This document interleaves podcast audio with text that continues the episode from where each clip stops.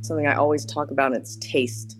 The level of taste at which you bring to the table. And if you're lucky, you have a team that has that same level of taste because that's really for me the most important thing is like how good is your taste in lighting how good is your taste in costume how good is your taste in design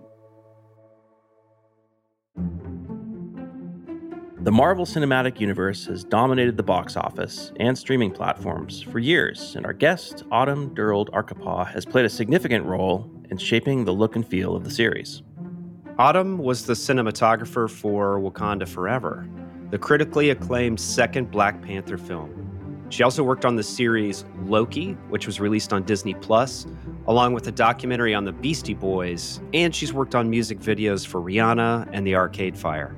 We chat with Autumn about her creative process, including any rules she has and when she breaks them, the overlap between photography and design, and how technology, including AI and pre visualization, is changing the process of making films and TV. Grab your popcorn. It's time to dive into the show. Thanks for listening. Stay tuned after the interview for a special glimpse inside Automattic, makers of WordPress, which powers more than 40% of all websites around the world. We chat with Josepha Haden Chomphosy, executive director of the WordPress project, about the advantages of open source and what makes Automattic a special work environment. We'll return to the conversation after this quick break. We're big fans of Gusto who make it easy to run payroll, set up healthcare, and other benefits for your business. They've made setting up the HR infrastructure for Design Better a breeze. Gusto is also one of the best designed SaaS tools out there. Design Better listeners get three months free once they run their first payroll.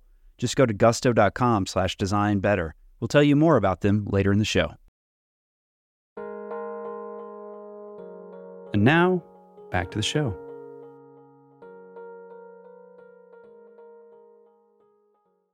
Autumn Durald Arkapaw, welcome to the Design Better podcast. Thank you very much for having me. We are honored to have you here. And you've worked on some pretty amazing creative projects. This is part of our creative process series.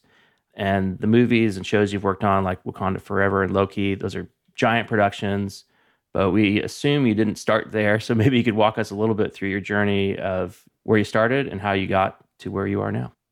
I'm originally from Northern California and I grew up in a place called Danville that's kind of east of Berkeley in the Bay Area. And I think it wasn't until I left Northern California and came to Southern California and spent an undergrad in art history at Loyola Marymount that I started getting into film. And on the weekends, I would make short films with my friends and I would edit them in iMovie.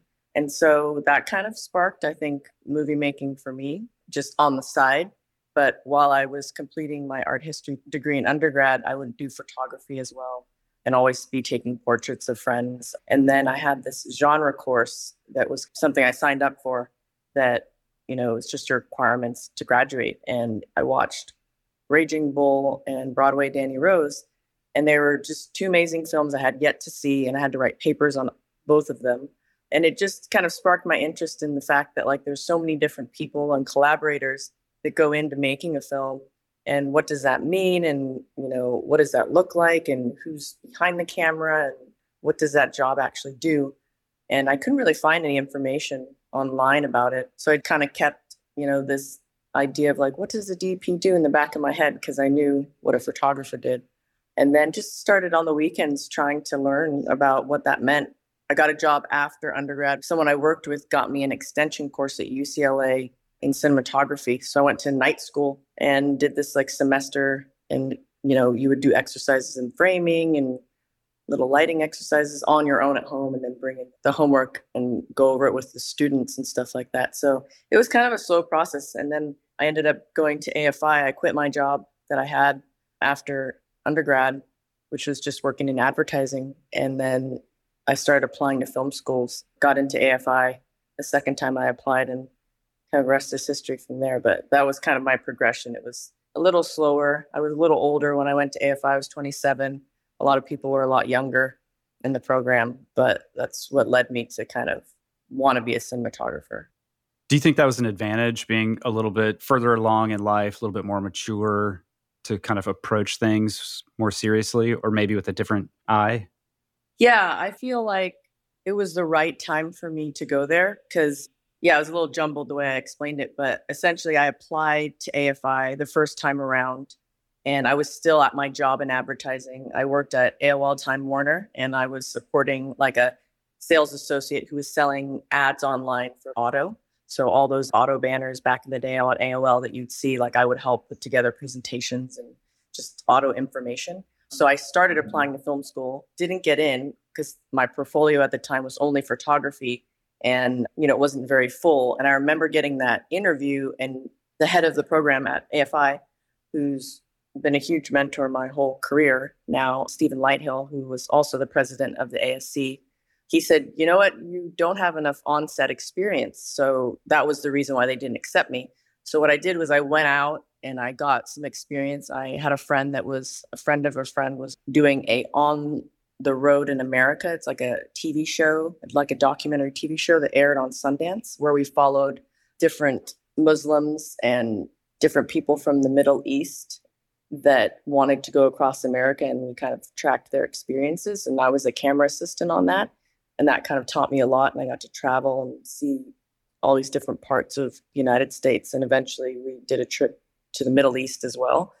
And then i reapplied and had more experience and they accepted me. So i don't think i'd be where i am today if i got accepted in that other group. Career in film is so much about like who you meet who introduces you to who at that time and then you get that movie and then that movie accelerates you to getting your next movie you know? So the timelines are really interesting when you're working in film for sure. You mentioned collaboration, and I imagine you know as you kind of worked your way up the ladder to bigger and bigger productions, the sort of number of people that you have to collaborate increases, and maybe communication gets more complex. On a big production like a Wakanda Forever or Loki, who are the kinds of folks you have to collaborate with on set? Who's on your team, and and who do you interact with? Yeah, I think Loki.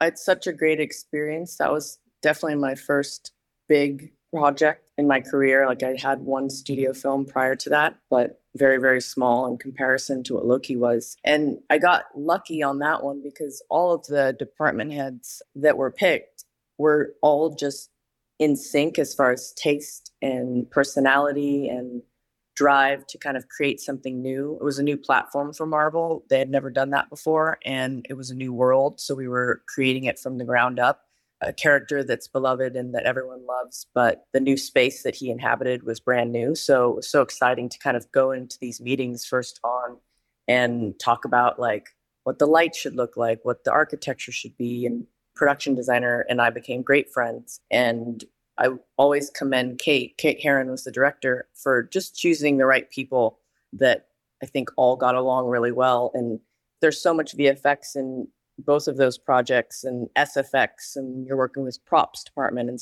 there's a lot of stunts and production design, and costume design, and it was a real great jumping off point for me to understand that like your final image only looks that way if you can find a way to collaborate well with others and you know everyone's working towards the same goal. And when everyone is on the same page it makes it so much more seamless. And i think the overall product season one of Loki turned out the way it did because we were all very like minded and had a great time. And you can see that when you watch it because it feels exciting and new, I think.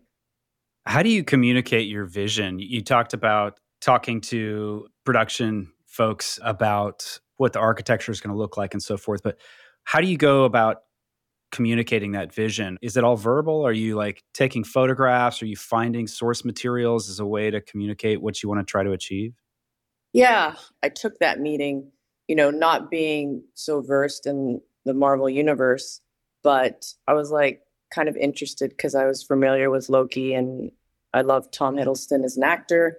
And I was like, you know what? I, am just curious to go see what that's like. And I read the first episode prior to the meeting, and I had all of these ideas of what I thought it should look like after reading the first episode and kind of, you know, noir references that I had and Blade Runner reference, the original Blade Runner, and Seven, David Fincher Seven. And I, so I go into this meeting and, you know, you mm. meet various people and the directors there. And so she started putting her lookbook up on the computer. And I swear to you, every single reference that she had was exactly the same references that I had as well. So that does not always happen. That's what was so great. And obviously, she was meeting with other DPs, but we hit it off and I completely understood what she was going for. It already was in line with like how I like to light. And I think, you know, in that meeting, it was like she appreciated seeing my previous work where the lighting was a character in the film. You know, I pay very much attention to how actors are moving in and out of spaces and lighting and shadows and stuff like that. So she wanted that kind of vibe for Loki. And so I think when you have meetings like that, you already are on the same jumping off point. You can only excel from there and you're not kind of pushing against someone else who has a different idea. So it was really interesting, like coming to the table with great references that have been inspiring to me my whole career and being able to apply those in Loki and work with the production designer on motivated light sources that he would build into the architecture and stuff like that. So I do always start off with either, you know, main references, which are films, or I'm big in photography. So I love presenting photographic references to the director because I don't always feel like it has to be like, we are making this film look like this film. It should just be a feeling sometimes, and that can be captured in just a still image. Sometimes you know an unknown photographer sometimes it could be a famous photographer. But i like to start there and i usually put a lot of those in prep on my wall in the office and director will come in and we'll have meetings and talk and you know i can reference stuff on the wall and stuff like that. But yeah i'm very much like lighting for me is a character and i think that i start from there after i start looking at lenses and i tend to shoot a lot of anamorphic so that's a big thing you know that affects the way that i light as well so Kate in this instance, if you've seen the original Blade Runner, that was also shot in the anamorphic medium. That was shot on film. We shot Loki on digital, but she was very down with that format. So that was a really good jumping off point for us. If you could for a second, maybe let's talk a, through a little of the technical terms our audience might not be familiar with. And I used to do some commercial photography, so I'm aware of some of this stuff. But I think one thing to talk about too that's really interesting is if you're not familiar with photography, you might think the actual camera and lenses are the most important component, but as you've been talking about here, so much of it is lighting. You can have a relatively kind of rudimentary camera, and if you have really great lighting, you can make amazing images. So maybe talk a little bit about you know the importance of good lighting, and also a few of these terms like anamorphic, which folks might not know. Yeah, I'm very much an emotional shooter. When it comes time to pick any element that's a part of the final visual language or image, it has to come from an emotional place with me. So when I started my career out at AFI, like being in school, and that's when I kind of decided, okay, what lenses am I going to test? You know, what cameras are we using? I shot mostly film. And then prior to that in high school, you know, when I was doing portraiture, we would take photos on still cameras and develop them in the darkroom and stuff. And then growing up, I love 70s films. And so my background and what I love and have a huge appreciation for is film in general and that has texture and that is nostalgic and it is emotional for me you know when i go to the theater and we watch a film projection so that's kind of the era that i grew up in and studied at school film my first projects were shot on film my first feature was shot on 35 film and so i'm always trying to even now when i do more modern projects you know for marvel or something i'm always trying to beat up the image so that it looks like film. That feels very right to me personally, and it feels very textured and emotional. So that is a choice that I make. I think a lot of other people come from a place where they like something to maybe be more crisp and sharp, or they started shooting digital, and if the image is too blurry or textured, that might not feel right for them. So I think it's nice to figure out early on what you fancy and what you respond to. And I've always just responded to something that has more texture and is, you know, harder to make out and is more dreamy and softer. And so that I'm always trying to achieve on a digital format. Loki was shot digitally on a Sony Venice camera. And what I do is I use a LUT, which is a lookup table. It's something that you apply digitally that kind of gives a layer to the image like you would want to call it like a film stock for a digital camera. So some of the references that we have for shooting digitally are LUTs that look like different Kodak film stocks so that you're getting more depth in the blacks and more information in the shadows and more texture and softer highlights, more silvery highlights like you would get if you were shooting film. So that's very important to me. And I think these days, for someone who doesn't really understand that, could compare it to shooting things on your iPhone and then using filtration. Like there's all these different filters that you can use now for your photos to make them look like they're shot on Super 8 or 35 or Fuji or Kodak, you know, stuff like that. So that would be the simplest way to describe what we do on the bigger scale for films and stuff. And I work with a colorist and we kind of dial in the image from there. But I think for me early on, yeah, I just appreciated 70s films. So I'm always wanting to shoot on film, but if the budget's not there and it's better for the whole team to shoot digitally, then I try to make it look as filmic as possible. And I tend to shoot with more vintage lenses, whether it's spherical or anamorphic. I just appreciate lenses that have a bit more character and different coatings that kind of make the image have more interesting flares when light hits the lens, stuff like that. Later in my life and in college, I you know I got into film photography, and I still love shooting with. I have an old Leica camera that I shoot with mostly my kids, but just that quality of the grain and these other sort of almost like discovered artifacts that you can get from film photography is pretty amazing. And one other thing that I noticed since my career kind of crossed over photography and design for a little while is that there's a lot of similarities in essence to the craft or some foundational stuff that shares similarities. And I'm just curious about your thoughts, like the importance of composition and in the case of a product, like communicating intent around how you might interact with it, but in your case, kind of using the way that you're filmed to tell the story. So maybe some of those concepts, and maybe you've noticed some overlap too between you know design and photography. When it comes to compositions, and I love design, like as far as architecture in my home and interior design, and when I'm out in the world and I'm looking at things, like I'm big on symmetry as far as how I construct my images. Symmetry is very important to me, and everything I look at on a set or frame up I see everything in layers. You know, I have my foreground layer, which is my actor, and I tend to center punch everything. That's just something that I appreciate. And in the format that I work in anamorphic, where you're getting two times field of view. So it's a widescreen image versus maybe something that people are familiar with 16 by 9 image, which is an aspect ratio that was created for TV, not really a filmic aspect ratio, but I do appreciate a wider screen image because I just find I want to see more width than I do height. And so I tend to put everybody, the strong character, in the center. And you see that a lot in Loki and Panther, but I've kind of always done that. And it's for me feels right when I'm shooting that format. An example would be The Graduate. If you watch The Graduate, it's one of my favorite films. There's just so much going on and how that's framed and how people fall either camera left or right or center and layers of information in the background and foreground. And so that's really important to me and I've always kind of just been OCD about placing things and having symmetry and, you know, making the perfect wide shot and paying very much attention to the context of where the person is in the frame because I find that sometimes if you're too much on a close up or you're presenting the actor too close, there's no context where they are in the space or how far they are from someone else. So I tend to like to shoot a wider lens in anamorphic. And there are a lot of close ups in Loki and Panther where you are on this wide 35 millimeter anamorphic lens and you feel close to the character. However, you still get the context of the background and maybe five other characters that are a little blurry, you know, 10 feet behind them and stuff like that. So I do pay a lot of attention to that. And I've always been like that. I think, you know, just paying attention to design and architecture since I was little. And you surround yourself with it, right? So it makes sense that in your home, you pay attention to light and how you put furniture and then I go to work and I'm on set and I'm moving the furniture around as well and trying to make the image look balanced and feels right.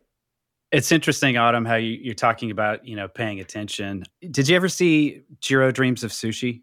Oh, yes, a long time ago.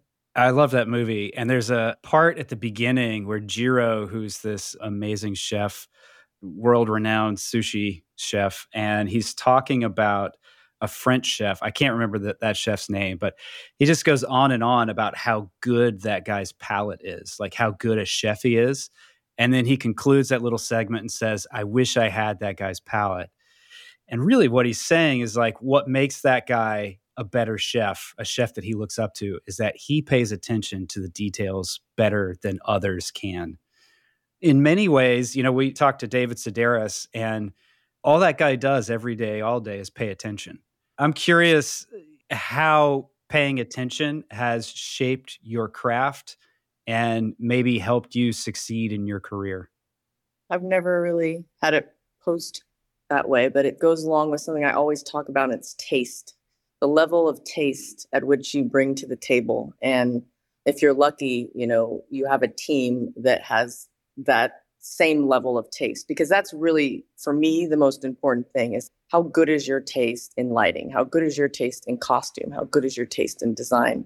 And i find that the projects that i gravitate towards there's a very accelerated level of taste and that's what causes me to kind of pay attention and react emotionally when i'm like wow that was a good movie or wow the lighting was amazing or costumes were amazing the more and more I work and the more jobs I do, I'm just always paying attention to that. And these little things that you talk of, the better that you get at your job. And, you know, now I've done, you know, these bigger projects. It's like these things jump out at me constantly. I'll, I just finished a commercial. I was working on a Nike commercial. It's for basketball. And it's interesting. It's like you just become faster at your job. You notice things quicker. You notice things you need to fix on the set faster. And I mentioned commercials because you have to move fast, but smaller amount of time, but big delivery on, you know, product. And I tend to work with the same team. And that also helps me because my team also has the same level of taste as I do. So they're looking out for me constantly because you don't necessarily want to have to micromanage everything that you're doing because you're maybe operating the camera and paying attention to one thing and then you know your gaffer who's in charge of the lighting is looking out for you and i've worked with that person for 10 years and I've worked with my camera assistant for nine years. And so they know how I like to work, which allows me to be able to pay attention to all those little things so much more. And yeah, I think taste and lighting is huge for me because I always want something to look natural but elevated and stylized. And I think there's a fine line between the two. And the older that I get, I think that becomes so much more elegant. And you just start to kind of craft that in such a beautiful way the more you work. And so, as far as palette, I feel like in lighting, I pride myself in that paying attention to those details and making sure that that's always on point. The lighting looks great and feels part of the story and doesn't necessarily want to be distracting. That idea of taste it resonates with me. There's this great Ira Glass clip. He was the creator of American Life, and he talks about how it often takes some time for your craft to catch up with your taste. You might develop a pretty good sense of taste early on, but it takes a while. And it sounds like you've experienced this too, where you've become more fluid and more able to like act in the moment on some of the technical problems that might come up, which is really cool. So, as far as creative process, I'm wondering, you know, in addition to the, things that have factored into your skill set, like your taste and just technical abilities, are there any kind of rules that guide you? And are there times that you break those rules?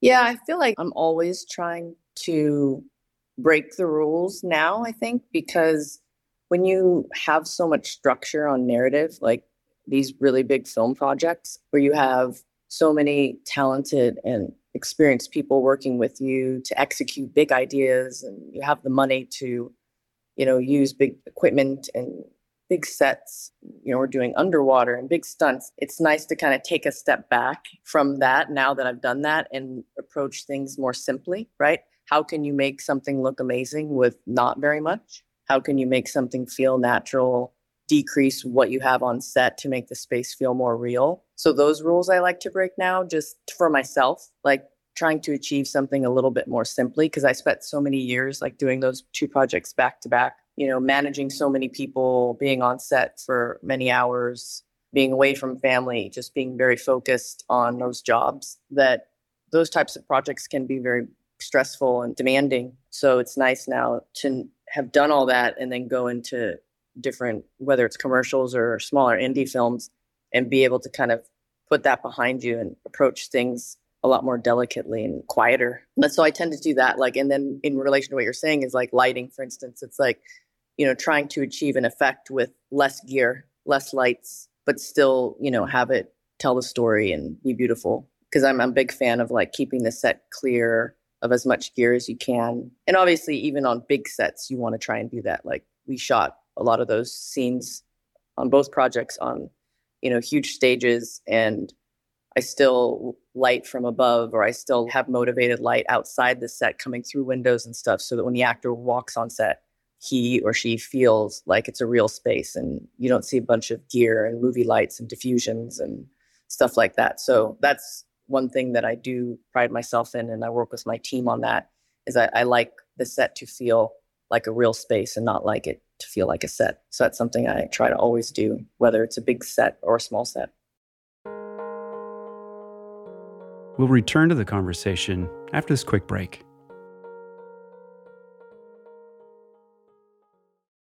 Introducing Wondersuite from Bluehost.com, the tool that makes WordPress wonderful for everyone. Website creation is hard, but now with Bluehost, you can answer a few simple questions about your business and goals, and the Wondersuite tools will automatically lay out your WordPress website or store in minutes. Seriously. From there, you can customize your design, pick your brand colors, and add blocks. No custom theme or coding required. You'll get content suggestions that you can keep or revise, and with Yoast SEO built in, we automatically help you get found in search engines. From step by step guidance to suggested plugins to an AI powered help bot. Our built in tools make WordPress wonderful for everyone. Maybe that's why Bluehost has been recommended by WordPress.org since 2005. Whether you're a beginner or a pro, you can join over 2 million Bluehost users. Go to bluehost.com slash Wondersuite. That's bluehost.com slash Wondersuite. Support for Design Better comes from Uplift Desk, creators of office furniture designed to help you work better and live healthier. If you sit all day at work, like most of us do, and you've never tried a desk that can transition between sitting and standing, let me tell you, it's a complete game changer. I often struggle with hip pain that's caused by prolonged sitting, and a standing desk has helped me switch up my posture during the workday so I can avoid that pain and just feel better. Standing while I work, it helps me get those creative juices flowing and it helps me focus and stay productive. I'm way more alert, which is helpful, especially after lunch. Each standing desk from Uplift Desk is built with solid materials. They have so many different beautiful woods to choose from. They're built to last, and you can customize it to match your space. Plus, you get free shipping, free returns, and an industry leading 15 year warranty that covers the complete desk. Eli and I love their products, and we know that you will too. Just go to upliftdesk.com and use code DESIGNBETTER5 and you'll get 5% off your order. That's up, L-I-F-T desk.com to get 5% off your entire order with promo code DESIGNBETTER5. Check them out. Support for Design Better comes from Gusto, who make running a small business easy.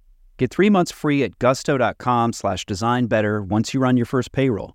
I've run a few small businesses in my career, and each time I've set one up, the prospect of figuring out payroll and HR, it just freaks me out. But then I found Gusto. It's an incredible tool that Eli and I use to run our own payroll here at Design Better. Gusto made setup easy, and they even helped us sort out tax registrations with multiple states. Gusto is a brilliant tool. It's well designed and it's incredibly usable. Design Better listeners can get three months free once you run your first payroll. Just go to gusto.com slash design better. Can't recommend it enough. Support for Design Better comes from our friends at CrashPlan. Visit crashplan.com slash design better to sign up for a free trial and take advantage of one of their limited time buy one, get one offers. Let's do a little thought experiment together. Imagine for a moment that you no longer have access to your computer. Say you spill coffee on it, it has an unrecoverable crash, or someone steals it. How much would a total loss of your data disrupt your work and your life? It would be significant, right? This is why you should be protecting all your work with an unlimited backup and recovery solution like CrashPlan. CrashPlan works efficiently in the background while you work, encrypting and sending all your new or changed files up to their secure cloud every 15 minutes. And they make it simple to restore some or all of your data. And with unlimited version retention, CrashPlan can also be your ultimate rewind button. I dropped my laptop on marble stairs just about an hour before stepping on stage at a big conference in Europe, and I lost my presentation. I didn't have a backup. CrashPlan would have saved me in that moment. Businesses of all sizes can benefit from CrashPlan's multi tenant capabilities. Buy as many user licenses as you need, and then you can easily manage them all under one account. Just go to crashplan.com slash designbetter to sign up for a free trial. Try it out and see what you think. Take advantage of their limited time buy one get one offer for Design Better listeners. That's crashplan.com slash design better. Back up better with CrashPlan. And now, back to the show.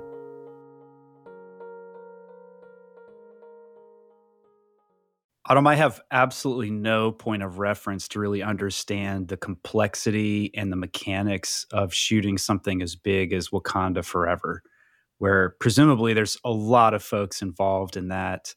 Lots and lots of planning's gone into that.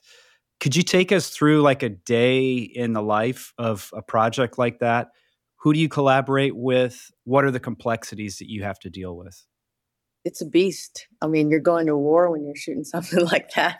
Mm-hmm. We, we shot that for over a year it's like 130 shooting days. It lasted more than a year because I was involved with post as well, which is not always the case for cinematographers. Sometimes they jump onto other projects, but I really felt like I made that film with my family. Ryan Coogler, who is the director, is just an amazing human being, you know, number one. So when you can actually collaborate with people that are good people, like first and foremost, and then also amazing filmmakers, it makes it for a better ride because you are giving your everything, you know, months and months of work and being away from family and working very hard. And also, it's like that film, you know, we're in position where the lead actor passed away and Ryan had to pivot and rewrite it and still go and, you know, not make the film with one of his best friends and tell this story that, you know, everyone on earth felt so emotional about and connected to. And that's really hard to do, you know, and he did it very mm-hmm. beautifully. Like he went into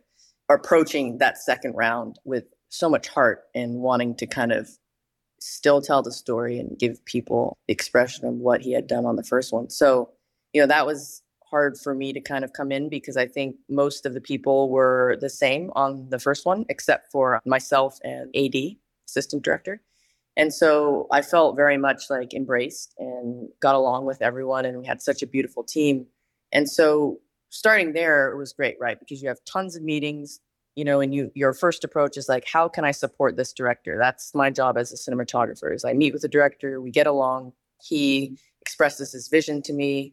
And Ryan's lovely because he talks very kind of emotional about like what he's after, like how he would want the audience to emotionally react or the sense of motherhood or these ideas that were very important to him. So taking those ideas and making sure that the lensing and lighting coincide with those big ideas that he's talking about that people should feel the effect you know of these strong women in the second film so we had early on calls like that where it's just kind of loose calls about like what he was trying to achieve and what he wanted the audience to feel. And then from there you know you get on the ground in atlanta and you start having tons and tons and tons of meetings about just logistics because you know to achieve some of these sequences it takes a lot of different departments and also all of the underwater work that we did was very new like for marvel and also for all of us and it was very important to ryan that it feel real and look real because the underwater world is not something that as humans we've explored deeply and so no one really knows what everything looks like underwater. So we're taking this concept of what people think goes on in the depths of the sea and we're putting a whole world down there and people are talking and farming and playing and they have costumes on. So it was really complex so early on you know we had a lot of meetings and we decided to do a lot of testing. So those meetings you know started to get us to put things in water to see how colors reacted in water how long people could stay under there and we could get some shots and we did a lot of wet for wet where we shot objects and characters underwater wet, and then we also did dry for wet, and we would shoot them on stage, lighting them the same, and then we would take those two elements and we would give them to Weta, who did the VFX for our underwater sequences, and you know, so they always had a reference for what we wanted in water and how that looked dry as well, because obviously when they're talking, that would have to be in a dry environment. And it was really interesting because that took a lot of time and meetings. And so prep is really just to kind of like lay out all the groundwork so that when we start shooting, problems don't arise because we've already tested them prior. And you have to also remember, I think, when we're doing these big sets, like if you look at some of the sequences, action sequences, we have a lot of stunt actors on wires, and then sometimes the real actors do the stunts. So then we kind of have to do various passes, but everything, you know, say the movie is 90% touched by VFX, we still want to have a reference for every single frame and every single sequence, even though it does get touched and ultimately becomes a CG shot. So that can be very tedious and that probably, you know, makes sense for how many days I said we shot because we also had to prolong the shoot because one of our actors had an accident when they were doing a stunt. So yeah, I think it's a lot of managing different departments, working with different departments. There's huge flood sequences in the film. So, you know, miniatures were made to kind of see how water would react with different dump tanks and how that mathematically worked out when they made the city blocks. There was a set where we flooded the whole city block kind of as long as a city block and we had huge dump tanks and you know, we're testing all of that as well. So, I mean, I would need weeks to explain all of this, but if that rant gave you some idea, it's very complex. Yeah, I know. It's it's super interesting. I spent a little bit of my career doing a lot of underwater photography, and so if you're new to it and you haven't done it before, you don't realize like you have to bring all your light with you essentially because so much of it gets absorbed in the water, especially like in the red wavelengths early on. And I'm curious, like you know maybe there's some story around that but i'm also just from what you just talked about and an actor getting hurt during a stunt i'm curious if any have any stories about like a high pressure shot whether that was underwater or not but you also said that there's a lot of digital effects but i assume some amount of the shots there's stunts there's practical effects there's a lot of a lot of things going on and maybe there's an interesting story along those lines you could talk about. The biggest thing that we got out of doing all of the underwater testing is like you have a reference for what an underwater world looks like that's not that great, right? Like, not to name any names, but like there are films out there that we know are like, wow, that looks really bad. Like, it looks overlit. We can obviously tell that the person is not in water, even though they're supposed to be floating in water. The lighting doesn't feel real. Your brain is telling you that it's not real. So, when you have this huge movie that you know in undertaking this new world that you're presenting the first thing that we're all thinking is like how do we make this feel real even though everybody in the audience is going to be watching it going like they have no reference for that right? Because unless i guess you're a scuba diver and you have some familiarity with swimming underwater and seeing things and how it works with distance right? Like light falling off and focus and turbidity and all this type of stuff and hazing in the water like a lot of people don't have that reference. So every single decision that we made and every single kind of test that we ran was always trying to make it feel as real as possible in this Marvel world, right? That people are familiar with when there are different kind of stunts happening down there and very interesting things happening that don't happen in real life. A character with wings on his feet that can swim and fly and you know live in and out of water. So all these kind of things I think just trying to work with all the departments and making it feel as real as possible. Everyone's just working so hard at like, how long can I stay underwater so that they can get an elegant shot of me in, you know, real water so we can see how my hair moves and we can see how my face looks and leave enough time to light and leave enough time to get like a long tracking shot. So all these actors learn to swim. They spent a lot of time with the stunts department to learn how to kind of breathe underwater for long periods of time. And you know that takes a lot of effort and it's very tedious and safety you know obviously it's very slow moving when you're working underwater with pe- real people and, and safety. So for us that was our goal and i'm really proud of kind of the overall look i think of that. And you know at the end of the day you have a deadline. The film has to come out and you only have so much time for vfx but we worked really hard at trying to make that look as textural and realistic as we could. Everyone was always like an ace in kind of pushing the envelope and trying to do their homework and make sure they could get in the water. Like every actor went in the water, every actor learned to swim and hold their breath. It was pretty amazing. technology for movie making has been changing drastically, you know, over the past two decades, moving away from film towards digital and all the uh, you know effects that come with that. And then we have this new wave of these AI technologies kind of heading towards us. What are some of the things that you've observed as far as AI? Doesn't have to be AI specific, but some of the tools that you use or some of the tools you see on the horizon and how they're going to affect your work. The projects, these past ones and the ones before that, like it's hard enough just to make a good film, right? Like a good film that has a good story, that has great characters and makes you feel something afterward, whether there's visual effects or not. I mean, that in itself is the goal, right? To make a great film outside of all the tools that you can or can't have. So I'm always just trying to do that. And that I find in this new climate with so much content and so many options of things to watch, everyone watching things on their phone, you know, is tricky, right? Like I went to see Oppenheimer and that's what I get excited about, you know, is that event of going into a theater and watching something that you know the filmmakers worked very hard to shoot on a format that is not easy to shoot on. It's also expensive but it's what drove me to become a filmmaker you know those types of films. So i find that that's really kind of what i think about before i'm starting to think about what new technologies out there. But coming from being a dp of two huge marvel things i mean we're always working in that environment, right? How best can the VFX look? How prepared can we be? How can we make these sequences be something new or look epic or feel real? Because so many people are doing things that aren't real.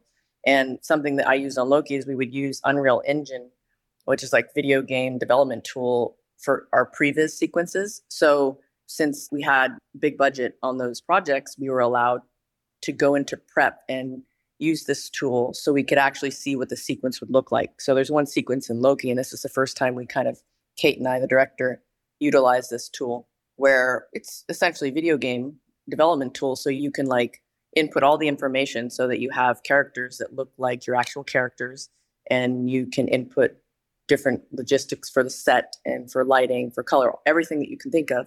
And then you're able to, in real time, watch the sequence before your eyes in an animation.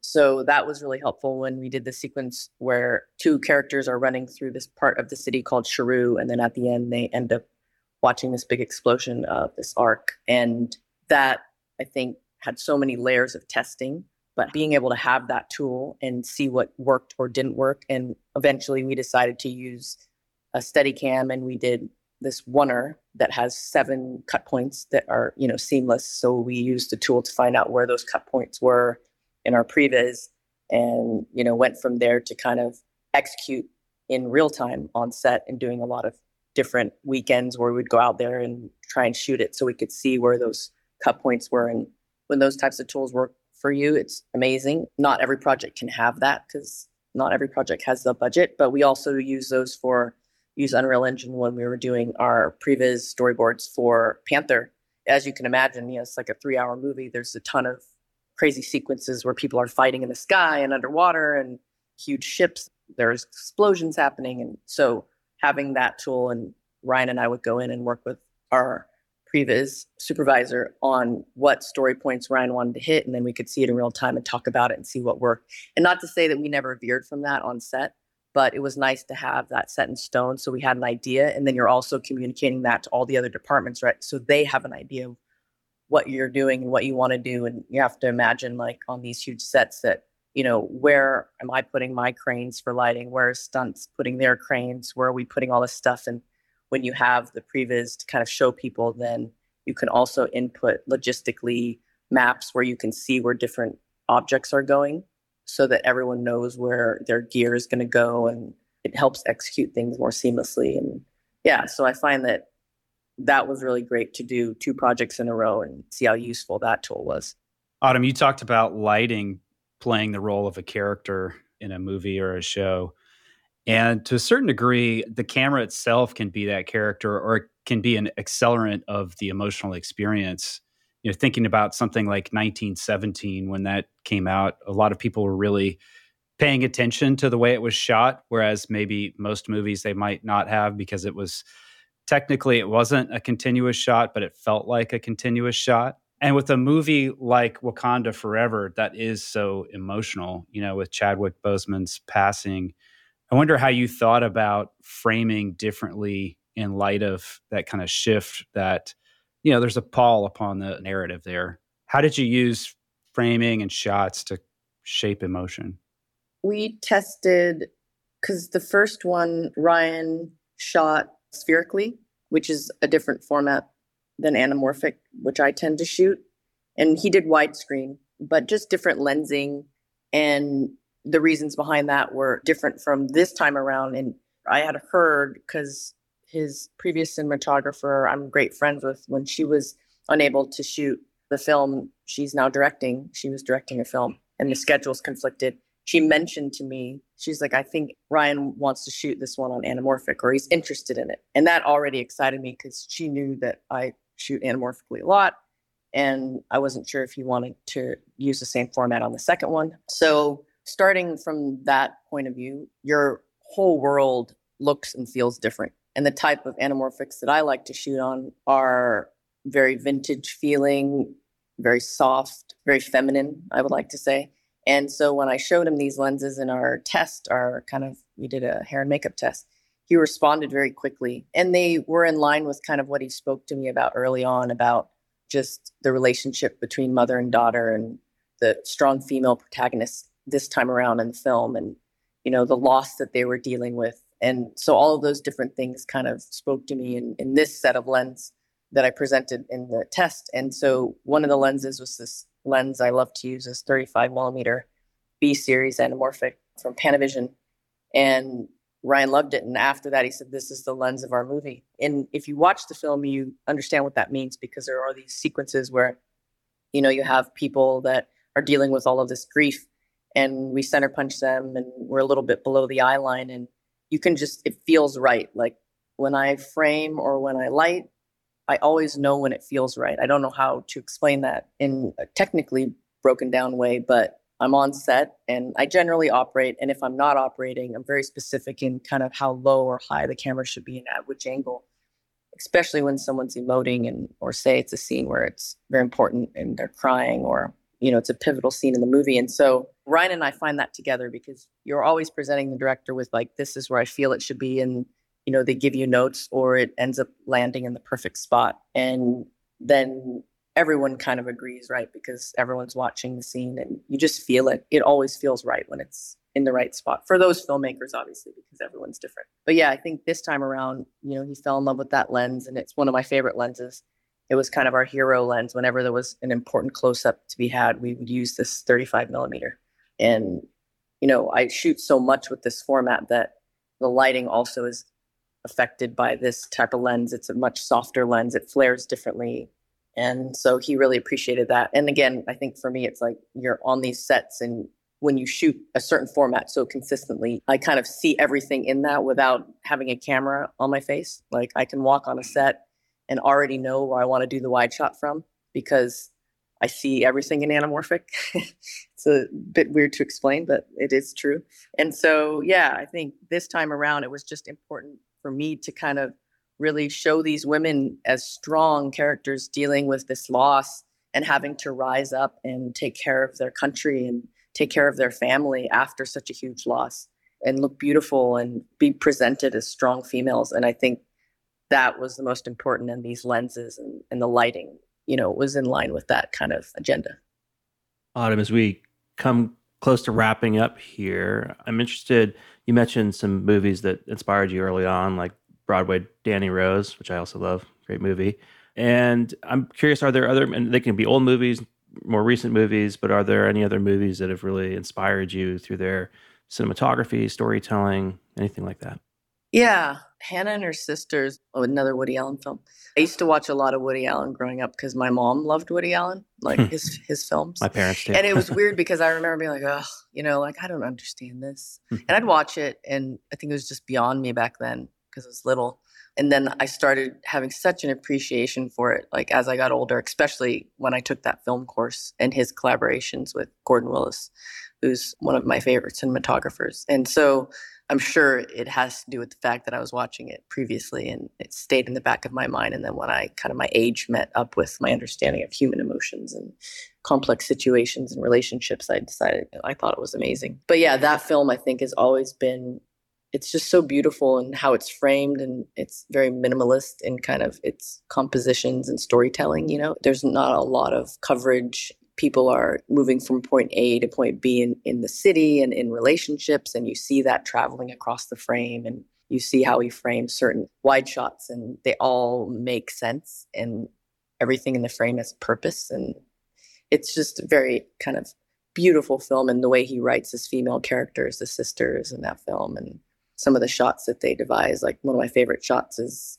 they're having lunch with each other and the camera kind of travels in a circle around the table. And sometimes the camera's on the person that's listening to the other character, and sometimes it passes by the character that's talking and you can see the reaction instead of seeing the person that's delivering the line. And he's very clever. And I found a lot of those moments in his films early on. So I tried to kind of replicate that when I would get a shot in my indie films because I find that I like I don't always like that, you know, maybe a character is in the light. I like characters in the shadows. I don't always think that a character that's speaking needs to be on camera. And, you know, those types of things resonate with me. So, yeah, I, I have a, a big appreciation for that. And there have just been so many times I think now when I make films that I don't put myself in a position to watch as many films or go to the theater, which is unfortunate, right? Because you're just always shooting.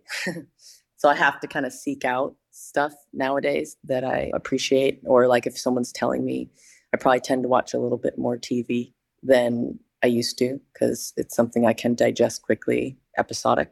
But I saw a series recently called Beef. I'm not sure if you saw that. Heard of it, yeah. Yeah, and it was amazing. And I know the cinematographer and I'm a big fan of his work. And it was fresh and new for me because I think there's not as many shows out there that I feel like show kind of the Asian family experience. And I'm half Asian and with Asian protagonists and, you know, lead male and female. And they just knocked out the park. And the storytelling I thought was very interesting, clever, and fresh and new. And, you know, some scenes were just crazy circumstances that these characters found themselves in. But I think that's something that resonated with me recently. And I felt like it spoke to me because I'm not always seeing that culture represented on the screen, like in a broad kind of streaming show, or at least I don't find that. So it was really nice. I enjoyed that a lot.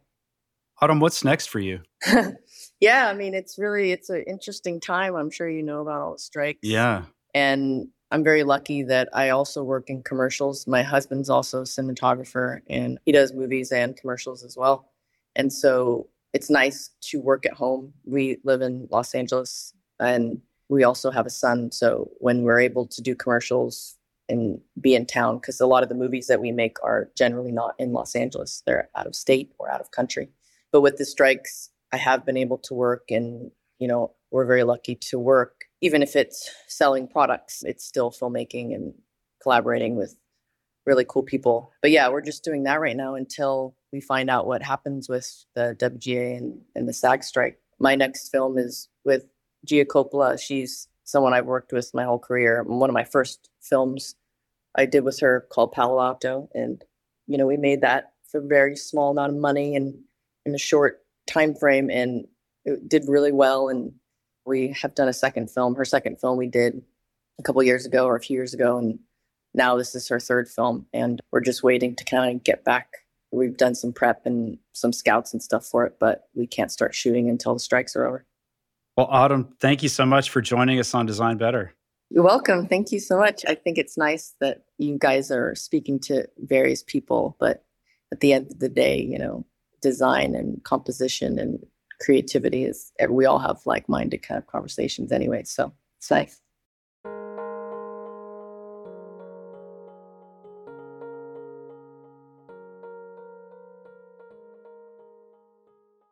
In this episode of Office Hours from Design Better, we're speaking with Josepha Haden Chomphosy, Executive Director of the WordPress project at Automattic. Josepha shares what it's like to work on one of the largest open source projects in the world, 40% of the web runs on WordPress, and how the distributed team at Automattic creates unique opportunities for employees to live a life on their terms. My name is Josepha Haden Chomphosy, and I am the general manager of our open source division at Automattic, but I also serve as the executive director of the WordPress open source project. Firstly, it's probably important to mention that WordPress is a FOSS project, a free and open source software project. And so that refers to a couple of different requirements in it one, that it be freely licensed, and the other, that the source code is openly shared, it's not proprietary. And so on that side, there's a real collaborative approach to software development where the community of contributors all work together to create and improve and maintain not only the software, but also the ecosystem that has grown up around the software and the community that supports it as well. My work as the executive director of the WordPress open source project entails a lot of contributor management, like recruitment, retention, but also helping to make sure that we have a roadmap, making sure that our tools are working, making sure that anyone who does want to contribute to the project knows how to get started doing that. And once they've started, how to make sure that they feel like they are recognized enough, seen enough that they want to stay around. Automattic as a company is built using open source philosophies. That's at the heart of what started the company and why it runs the way it runs. But the thing about Automattic and the WordPress open source project that was so different for me was the way that they held, like these organizations hold entirely different concepts of what cross cultural work is and where their cultural boundaries are. Working in an office versus working in a distributed way, those are two separate types of office cultures. And so knowing how to work between those and through those cultural boundaries is really important. And we also do have a global workforce. And so you have an opportunity every day to see some new and interesting interaction between groups that you have always had to work with kind of in your career but never really had to like sit down and work with as other human beings tackling the same problem. For me as a leader, the things that I have learned here and how to apply them at a really substantial scale. Like over the course of the year, we interact with at some level about 10,000 contributors. And so learning how to make all of that work in such a malleable and ever changing context was just so fascinating to me. In my experience in Automattic, we kind of look for people who follow the leadership at any level concept. Like I can lead from wherever I am because leading is an activity, not an assignment. It's not a title, it is a way that I be, a way that I act, and how I do things. One of the unique advantages is that we are fully distributed. So you can work from wherever you are. And that is both like wherever you currently live, or if you decide one day that you want to just travel around the world in a van. As long as your van has excellent Wi Fi, then you can work at Automattic. And I think that that's one of those really cool benefits. And then the opportunity to ship small but meaningful changes that will affect 40 plus percent of the web. WordPress, when it decided that responsive images was just going to be its default treatment of images, that didn't affect 40% of the web. I think that we were like at 18 at the time, but it was such a substantial number of sites that then it started to be seen as a requirement for the way that we handle media on the web. And I think that's really cool. Like if you are thinking about how to leave the world in a better place than you found it, and if you're thinking about how to secure the open web for the future, Automattic is a great place to do it.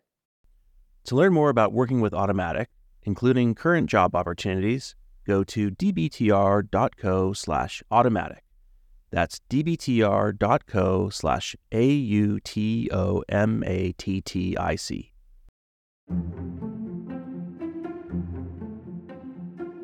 Eli and I love producing this podcast, but sometimes we find ourselves wondering what sort of feedback does our audience have?